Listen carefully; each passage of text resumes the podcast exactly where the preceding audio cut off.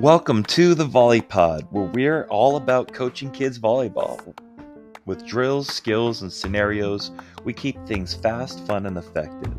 Presented by the Art of Coaching Volleyball, the Volley Pod is your new source for coaching information. Good morning and welcome to the Volley Pod. How are you today, Tod? Doing well, Davis. Good to see you. What's been happening? What's to let you back in school? Back in school, doing well. Lost my voice, watched a bunch of volleyball games this week. Was You, stoked. you lost your voice watching volleyball. you are the volley nerd. I'm a true volley nerd. I didn't have much of a voice to begin with, though. Okay. Staying up late, you know, with Charlie Bird and all that good stuff. But I'm thrilled to be here, talk some volley with you in the Volley Cave. All right. And so, everyone, welcome to the Volley Pod, presented by the Art of Coaching Volleyball. Today, we are going to be talking about blocking oh. 2.0. Blocking 2.0, that's your skill. I, That's- I'll tell you, we just had a tournament this weekend, and uh, I need to take some notes here. Well, well, you know, blocking's hard.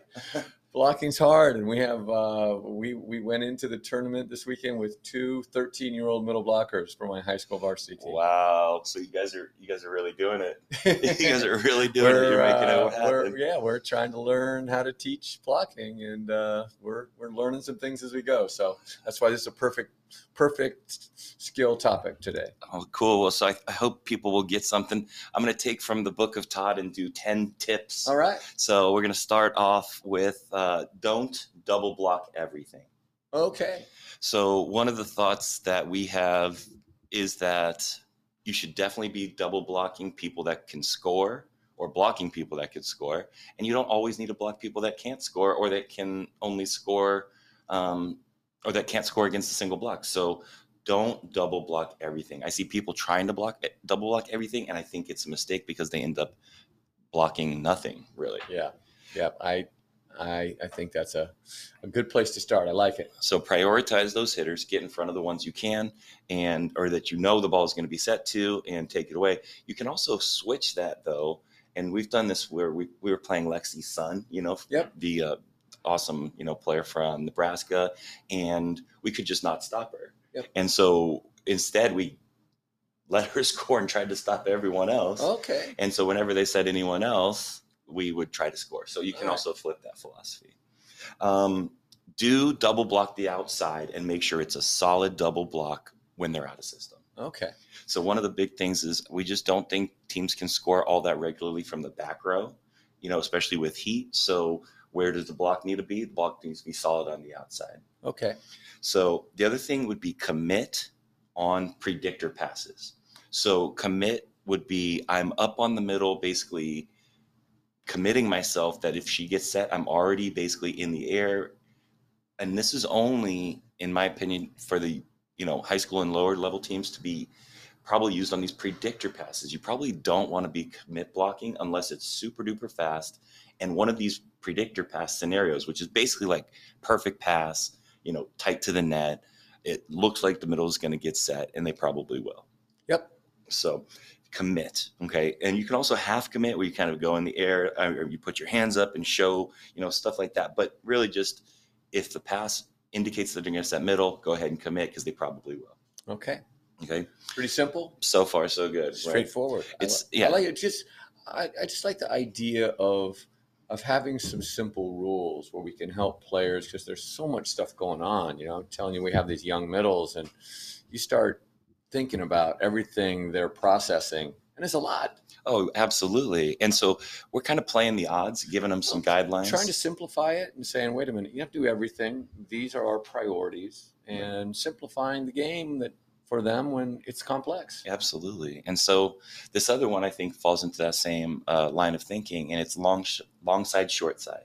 Okay. So with the younger setters, they are not going to go long side very often, and if they do, it's less chance of scoring typically.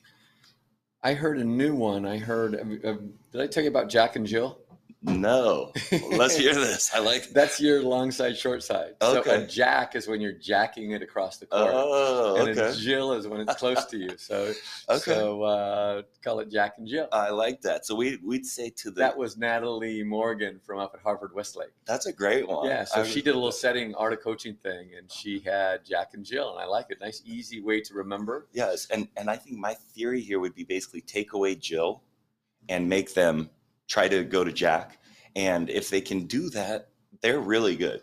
Right, it's hard to locate the Jack.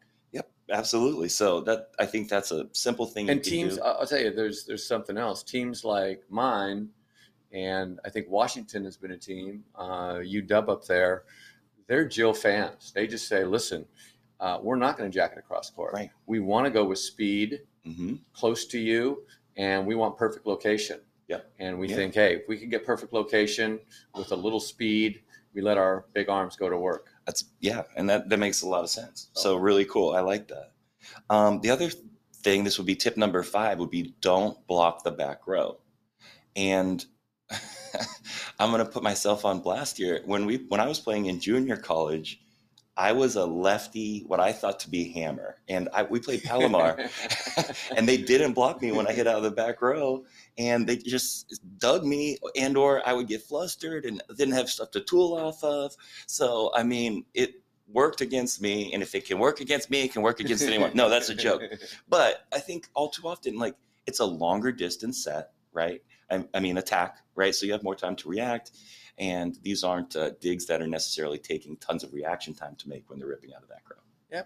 No, I, I am right with you. And we tell our blockers, we try to practice both now. Yeah. And before I was never even practicing it, but we've we've met a couple arms in the They last can't, few yeah, years exactly. that are just they're just they're blowing up our diggers from the Right. back row just because they have such a heavy arm. But they're few and far between.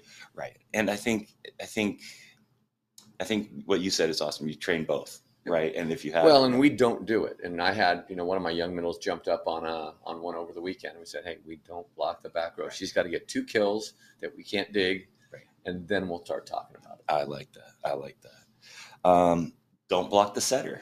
Don't block the setter dump. I think there's way too much emphasis on the setter dump. In fact, I joke with my team all the time. What's what's the one thing you hear teams call out? It's like setters front row, setters front row, and it's like I'd rather have them focus on who the primary hitter is and leave the dump to the back row, unless there is again some indications. Right. Right. And so in general, just leave the setter. Like it's gravity dumps most of the time. It's not them throwing the ball down in these Okay. reaction digs. All right.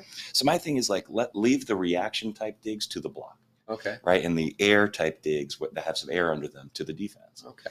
Um, next, take advantage of the five one. I saw this over a- in a bunch of the games, and that's why I wanted to sort of point this out.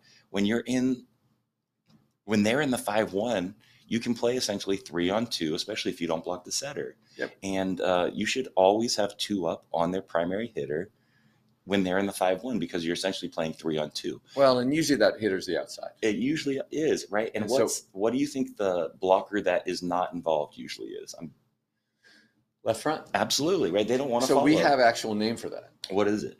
Lambo. Lambo. You know what that is? No, I like so it. Lambo. Lambo stars your left as middle blocker Oh, with an O at the end. I So it's like Lamb, it. left as middle blocker with an O at the end. So it's like Lambo. that. We're in Lambo. Hey, you're blocking middle as a left. Yes, And then we're just releasing our middle to the outside. that's a great name, and they'll remember that. It's so cool. And then the other thing we, we do is uh, we name the idea of that middle cheating Yes. on everything. We call that hedging. Okay, And so, did you hedge? It was a bad pass. We knew it was going outside, Yep. but you didn't hedge. You didn't. They were at a disadvantage, and we didn't take advantage of it. We just played it like it was a perfect pass. right, So we're telling, teaching our middles to hedge when they know where it's going. right.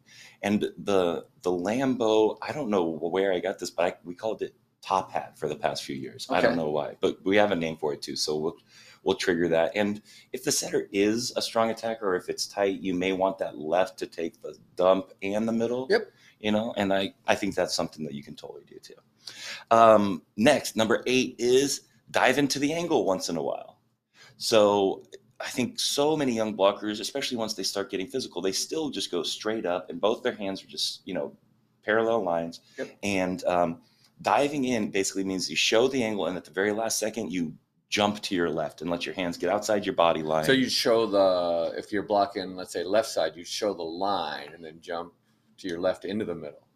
Is that right, or is that what you're talking about? well, about? so I'm talking about just just diving into well, either one. You can dive into the line or to the angle. Typically, with younger players, I like them to dive into the angle because Right, those okay. blocks carry. Into the middle of the court. yeah, Yeah, I'm, yeah, I'm not a big fan of diving Yeah. to the line. I've seen some pros Although do it. I think that's it's big at college now. It- I'm- they're I'm- getting better. everybody's it. into doing that stuff. Yes. So, but I don't find great results with younger players Yeah, with that. I would So, agree. Um, and then this idea number nine, independent hands. And we were kind of just touching on it. Can you get one hand into the seam, right? And your other hand on the ball um, in general for some hand positioning. If you can just do that as a 2.0, you're going to be in a pretty good uh, hand position versus the two parallel lines. Yeah, we have uh, when we look at our video, we see a lot of close hands right on top of their head. Yes. And so our hands are uh, in the exact opposite place of where you would like them and where I would like them, which is that that one arm kind of right over the shoulder on that. Let's say if you're blocking on the right side, that line shoulder, and then working with that left hand to get it a little more in the in the seam Yes. of the block and and if they field goal you get field goal you get field goal but most times hitters are trying to not hit over your shadow of your of your head Absolutely. And um, I think a simple training is just hit balls into one hand. I see coaches hit a bunch of balls into both hands, right? Right. And just hit left hand, left hand, and literally just have them go up left hand, left hand. Um, same thing can go for the right hand or whatever. And then finally, number 10, the wait and swat. Underappreciated. And here's why I believe it not because of the wait and swat. You, I love when people wait and swat. It's so fun for me because it doesn't happen that often. I just think it's so enjoyable. But it's more about the tips. Like I feel like tips are dropping so short. If you're on, it's more about are you on the right timing? Are you at the top of your jump, right? And if I feel like if you're seeing the right so things, this you're is a new one for me i've never taught this I love it, and it's more of a beach thing, right? And okay I used to get swatted all the time, and so, anyways, that's uh, I- think. I saw it where the tips when the tips are dropping very short, it's usually the because the block. and you know i'm a big lift tip fan Yes. And so can the block get to the top? And if you're at the top and they're tipping low, you should be able to swat it. okay You know, and so that's the that's the thing. So we'll do a couple well they'll carry and they'll they'll swat it down with their with their hand. And then my final thought, this is actually we're done with all 10, but the final thought is why do I typically block line? I think a lot of people know this, but we typically block a lot of line and we'll get blown up, like you were mentioning, into the angle a little Yep. bit before we start taking angle. And it's just because it's a longer dig, more reaction time, the same thing we were talking about before. So I used to be a big angle blocker guy oh really because all the swings would go angle, right? I mean, the majority of them do go angle, but the majority of them can be dug. Yeah, I'm. I've uh, I've always been a big line guy. We've been in a six-two so much. I don't like the ball going to the setter. If Right. we can we can avoid that, and I have a left back. uh, I have a libero who's who's a pretty decent player. So, Yeah, uh, so, good. Yeah. uh, but I've tried to give my blockers a little more freedom setting the block, just because I think that uh, I'm not challenging them. They're just they're not really playing volleyball. They're just going, well, I'm just sealing the line. I'm not really a blocker, and so can I get them more involved in making a decision on where to set the block? I think that's a so, point. Yeah. Uh, I'm working on that. It's a uh, every time we get beat down the line, I'm, I go back saying, ah, maybe I should do what I did before. Yeah, and I, and you know, do you know John Park?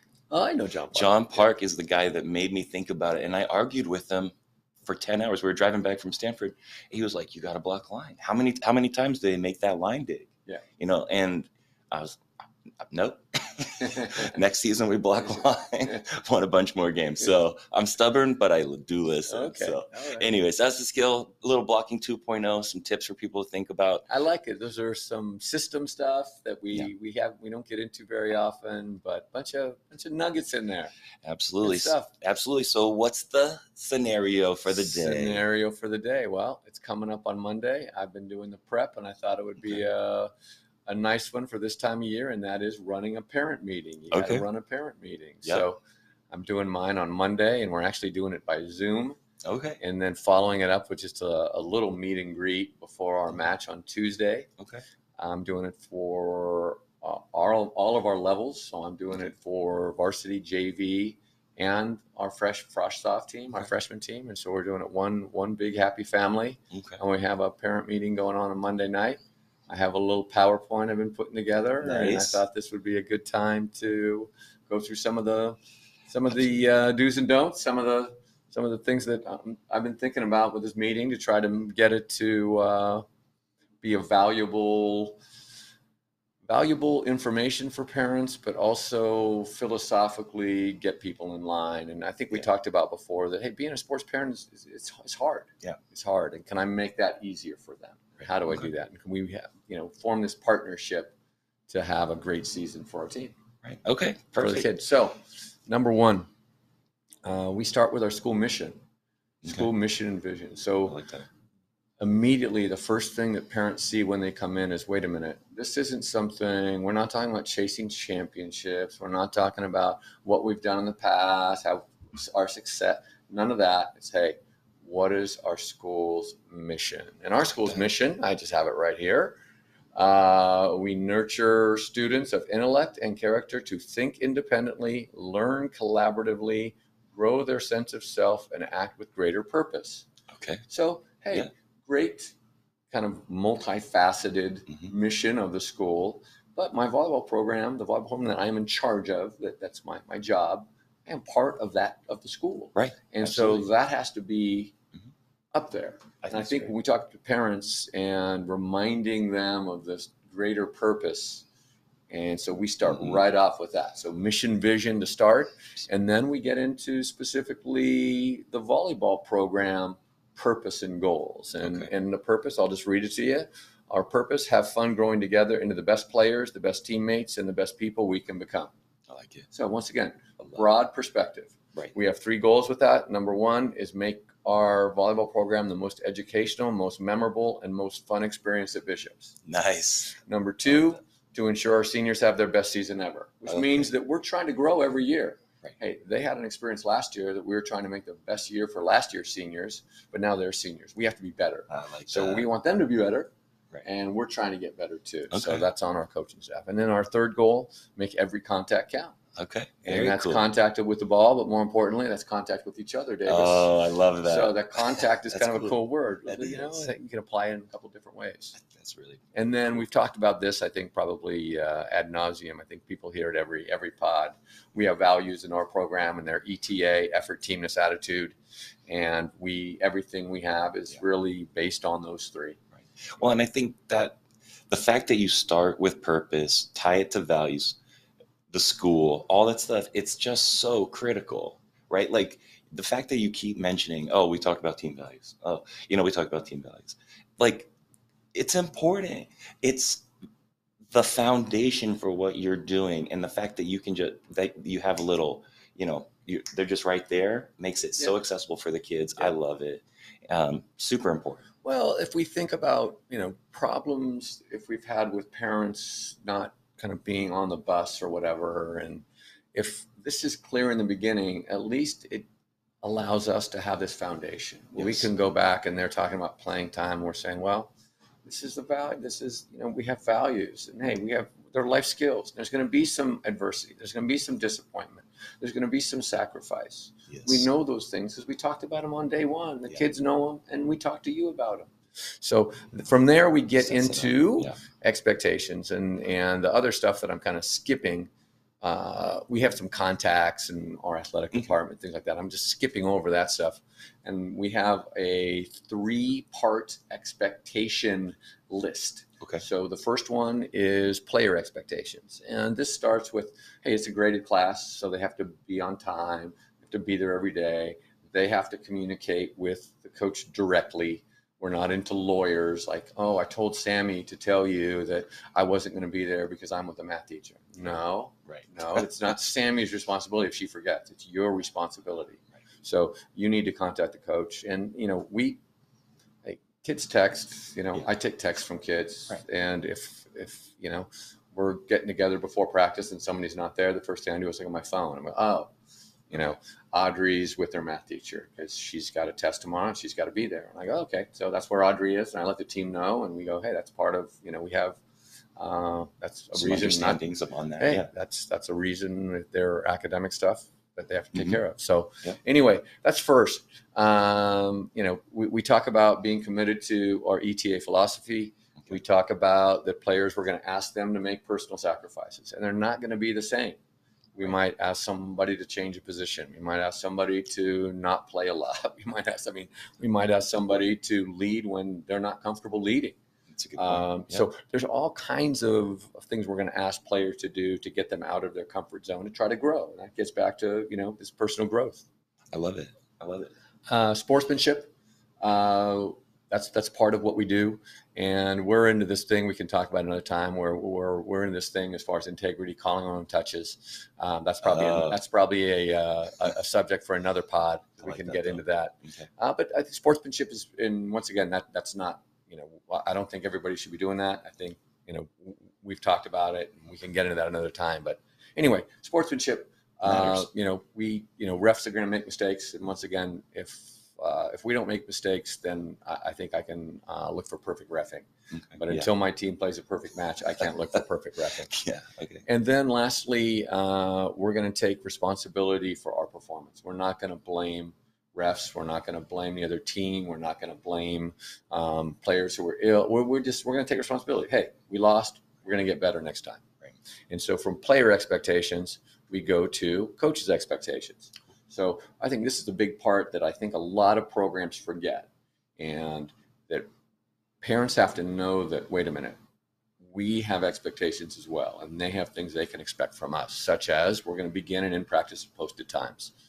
We're going to be organized, knowledgeable, and willing to improve. We're going to model that effort teamness attitude. We're going to provide a positive learning atmosphere. We're striving for a five to one ratio. Now, that's a striving. For me, that's tough. But I have a guy like DJ who's at 10 to 1, so I can, he can balance me. Uh, we'll communicate with each player regarding her role on the team. That's part of my responsibility. Uh, we encourage player communication. That is, if a player comes to me, I know that's hard. And the first thing I'll say is, "Thank you for coming to me." So Right. the door's Okay. always open. Um, I have to be a model of good sportsmanship. I'll take responsibility for the team's performance. Hey, we lost yesterday. I said, "Hey, we, we got to get better as coaches. We got to because there's some things we didn't do well. We just didn't prepare you guys. It's not your fault. Just we didn't do it, but we'll do it, Right. and we'll get better." And then this is the last one that I, I want to read this one too. I think you might like this one. Is coaches will do their best to manage the conflicting goals of developing all players and competing to win. This will be messy, period. It. I love it. Though coaches will never strike the perfect balance, they will be diligent in their pursuit. I love it. I So, love it. I'm stealing That's a new it. one. I'm stealing it. That's a That's, new a, great one. Because it is. It, it's tough. It's tough to balance all those things. I don't. I think parents need to know that. Right. Coaches are really, really Right. trying to Yeah. ma- to do the best by these kids. Well, and if hey, if all you're trying to do is win, it's easy. Right. If all you're trying to do is develop players, it's easy. But doing both, you're, you're gonna make it's gonna be messy. You're gonna make some mistakes, and you have to deal with. it. Yeah. And then parent expectations. Uh, parents will support the team, understanding that we're going to ask their daughter to make sacrifices. Okay. And we're going to ask your daughter to make sacrifices. They come to me, well, she's not. We're going to ask her to make sacrifices. That's the first thing we told you. Uh, parents are committed to ETA. Parents will encourage their daughter to communicate with the coach. So we don't want to hear from the parent. The player has to talk to me about this. You have to. We have to teach the parent, player how to communicate with an adult. Send them to me. We'll talk about it. If you're not happy, you can come to me. That's fine. That's a good one. Um, this is one that is m- one of my favorites. We always stop. Parents will refrain from second guessing coaches, comparing players, or complaining, both in public situations and in conversations with their daughters. Ooh, Now, that's a tough one, it is. but we have to tell them listen, you can second guess me all you want, you can complain all you want, you can do all those things. You just can't do them in front of other families or your daughter. Do them in your bedroom behind closed doors. But Right. once you do them in public, once you do it with your daughter, you are sowing the seeds of discontent and you are hurting us in our season. Because if your daughter looks at the coach now and says, Oh, my dad thinks the coach doesn't know what he's doing, he doesn't think he's doing a good job, and then her effort suffers, then what happens to her? Yep. Her effort suffers. I push her on the bench, and we get into this cycle that Mhm. is, is not healthy. So that's huge. Parents will be models of good sportsmanship. Parents will allow the team to take responsibility for performance, never blaming outside forces. Uh, refs playing times for undesirable outcomes. I always tell the joke. I said, you know, you go to a club tournament, what happens? You know, oh, yeah, we lost the parents. Well, we lost the first match. We weren't awake yet. Uh, the second one, oh, we lost that. It was right before lunch. We were hungry. Uh, the third one, we lost after lunch. We were bloated. You know, and so there's always an excuse, right? No, we lost. They beat us. We're going to have to go back and get better. Uh, and uh, lastly, if a problem arises, the player meets with the coach, then the player and the parent meet with the coach. And then if that doesn't satisfy it, then we can bring in the athletic director.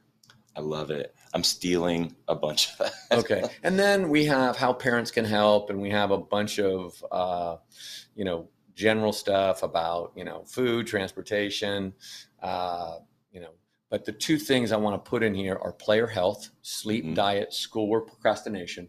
Those have been the three that are the, the big ones that parents can assist with that.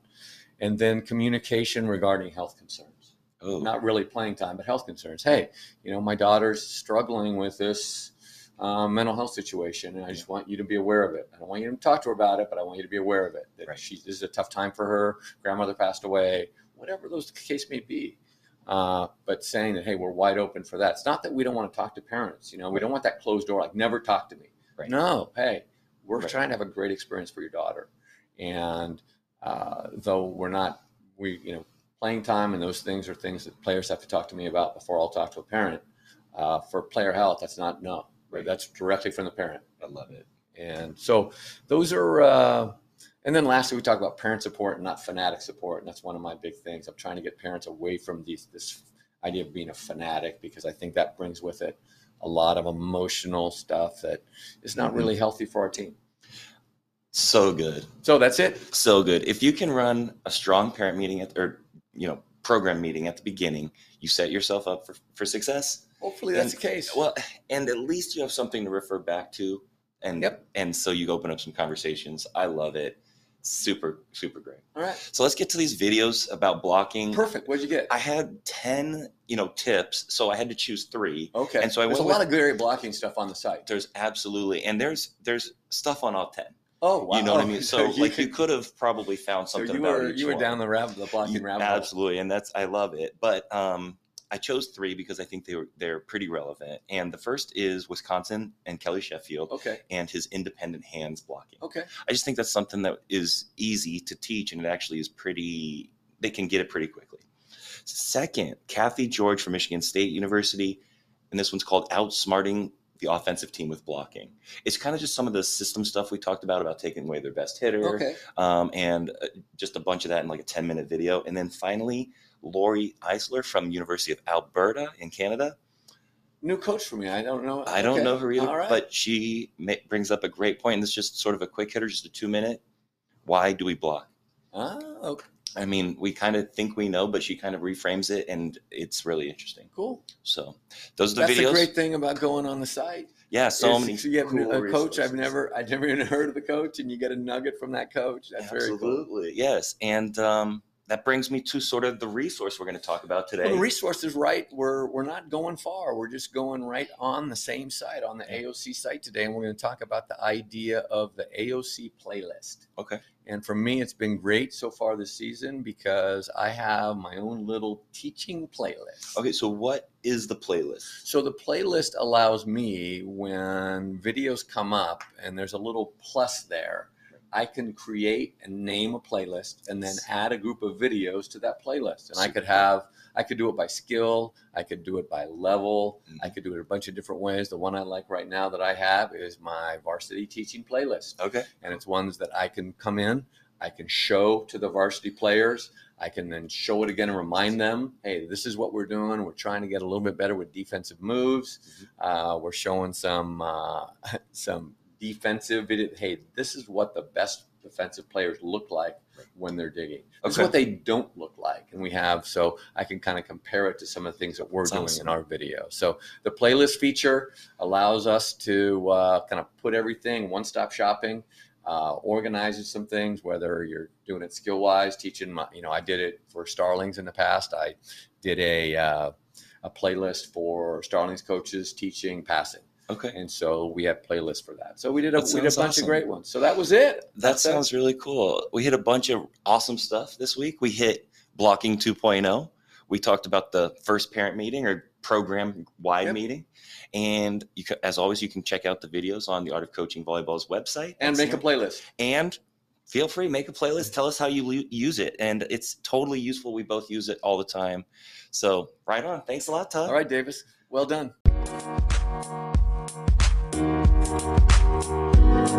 Thank